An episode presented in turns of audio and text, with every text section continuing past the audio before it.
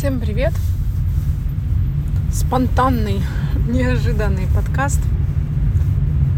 Эм, захотелось порассуждать на тему, почему же у проектора глаза печальные. И вот там девушка в комментариях написала, что это потому, что у нее такой крест или такой Марс.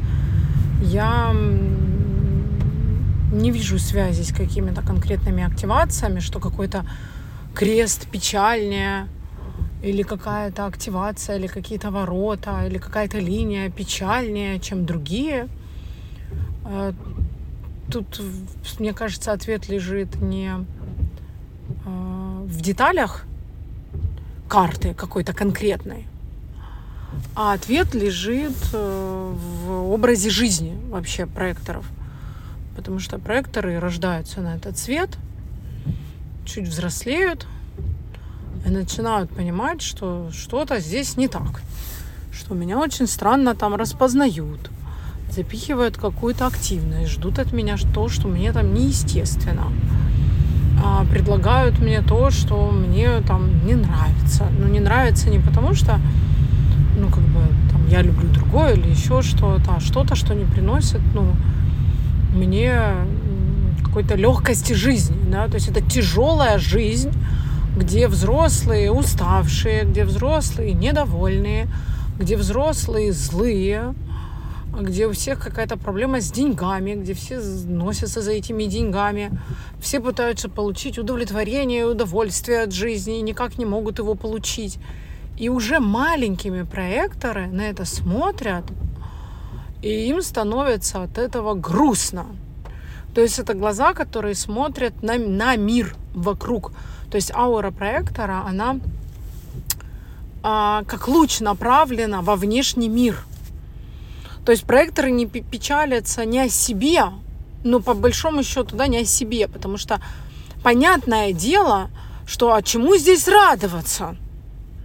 Если надо делать то, что надо, если все здесь как, как, как рабы, э, постоянно делают, что надо. Если ребенку маленькому говорят, надо одеваться, надо кушать, там, маме надо на работу, папе тоже, все заняты, тобой некому заниматься, там, или еще что-то. То есть это проекторы, которые изначально попадают в мир, э, который э, заставляет их грустить, печалиться, расстраиваться, потому что они смотрят на этот мир, вот эти вот фотографии все, да, ну вспомните, как вас там фотографировали, садись, улыбайся, там все всех в садике фотографируют, или там в школе фотографируют, вот это вот.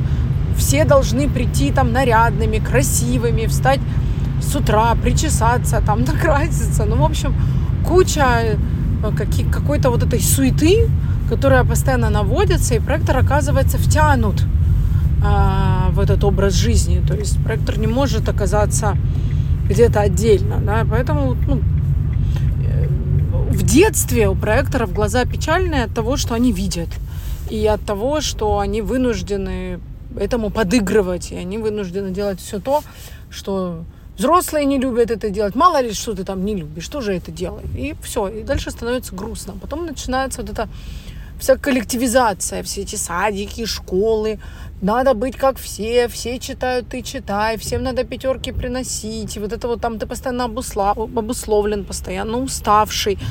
А, у меня племянник, проектор, он вот сейчас пошел в школу, в первый класс, у него появился там английский, шахматы, там что-то ментальное, да, то есть ему надо учиться много помимо школы, помимо школы.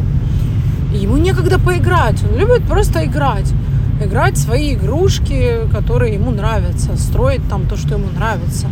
И так как у него не хватает силы и времени на какие-то игры, вы представляете, он однажды поставил будильник в 5 утра для того, чтобы проснуться пораньше и поиграть. Естественно, сил никаких не было проснуться в 5 утра, и он не проснулся. От этого будильника проснулась бабушка, которая живет за стенкой, и была в шоке, потому что, ну, кто поставил ребенку будильник на 5 утра? Оказалось, он сам для того, чтобы поиграть. Он не успевает заняться тем, что вот ему бы хотелось, да, потому что он занят тем, чем надо. Постоянные скандалы, надо, надо ровно писать, заставляют переписывать, если написал там плохо, читать.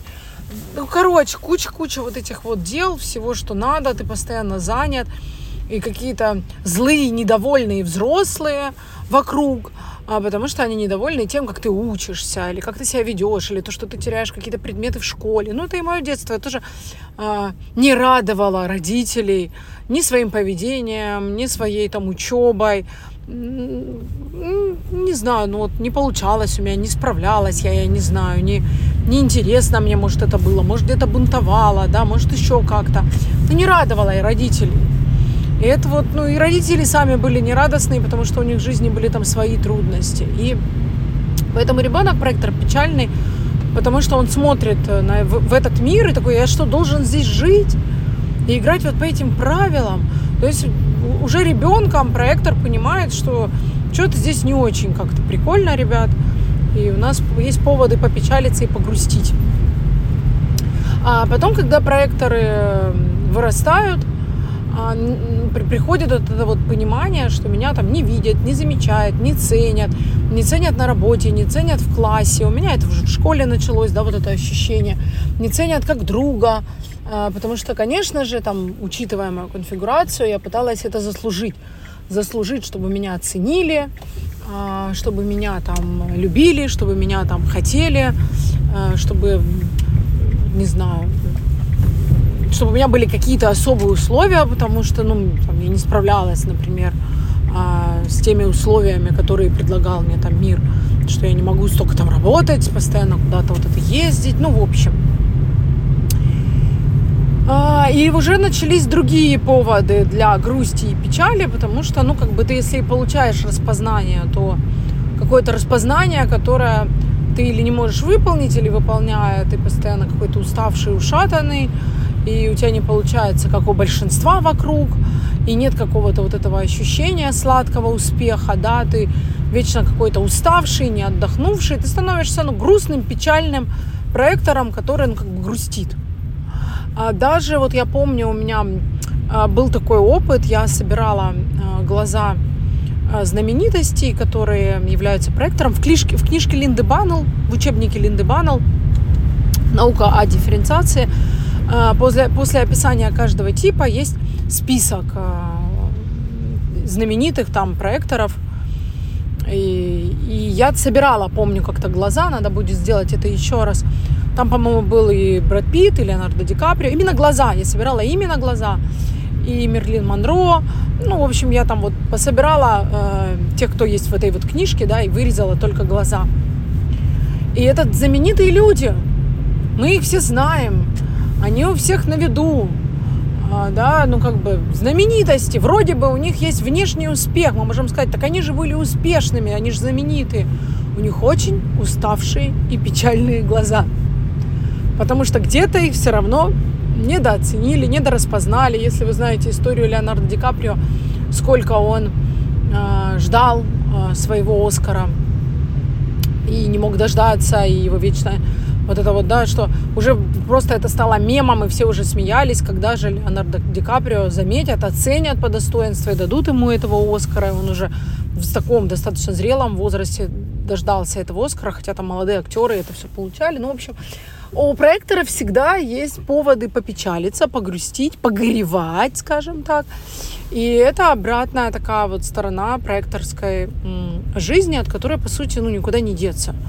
Потому что ну, согласитесь, мало кто из проекторов может похвастаться тем, что я расслабился, я ничего не делаю, я отпустил там эту жизнь и просто жду, ну, придет, не придет, просто наслаждаюсь жизнью, ничего не делая, да, в надежде, что, по сути, что-то что-то как-то сложится, что у меня появится какой-то партнер, а, который меня распознает, и все остальное, да, уже будет зависеть от этого партнерства, потому что проектор глубоко зависим от того, с кем он находится а, в партнерстве, и это партнерство не обязательно, что это отношения, как любовные, то есть на работе какой-то человек возьмет на работу, и там проектор расцветет, да, или в каком-то личном сотрудничестве, взаимодействии, или какой-то друг.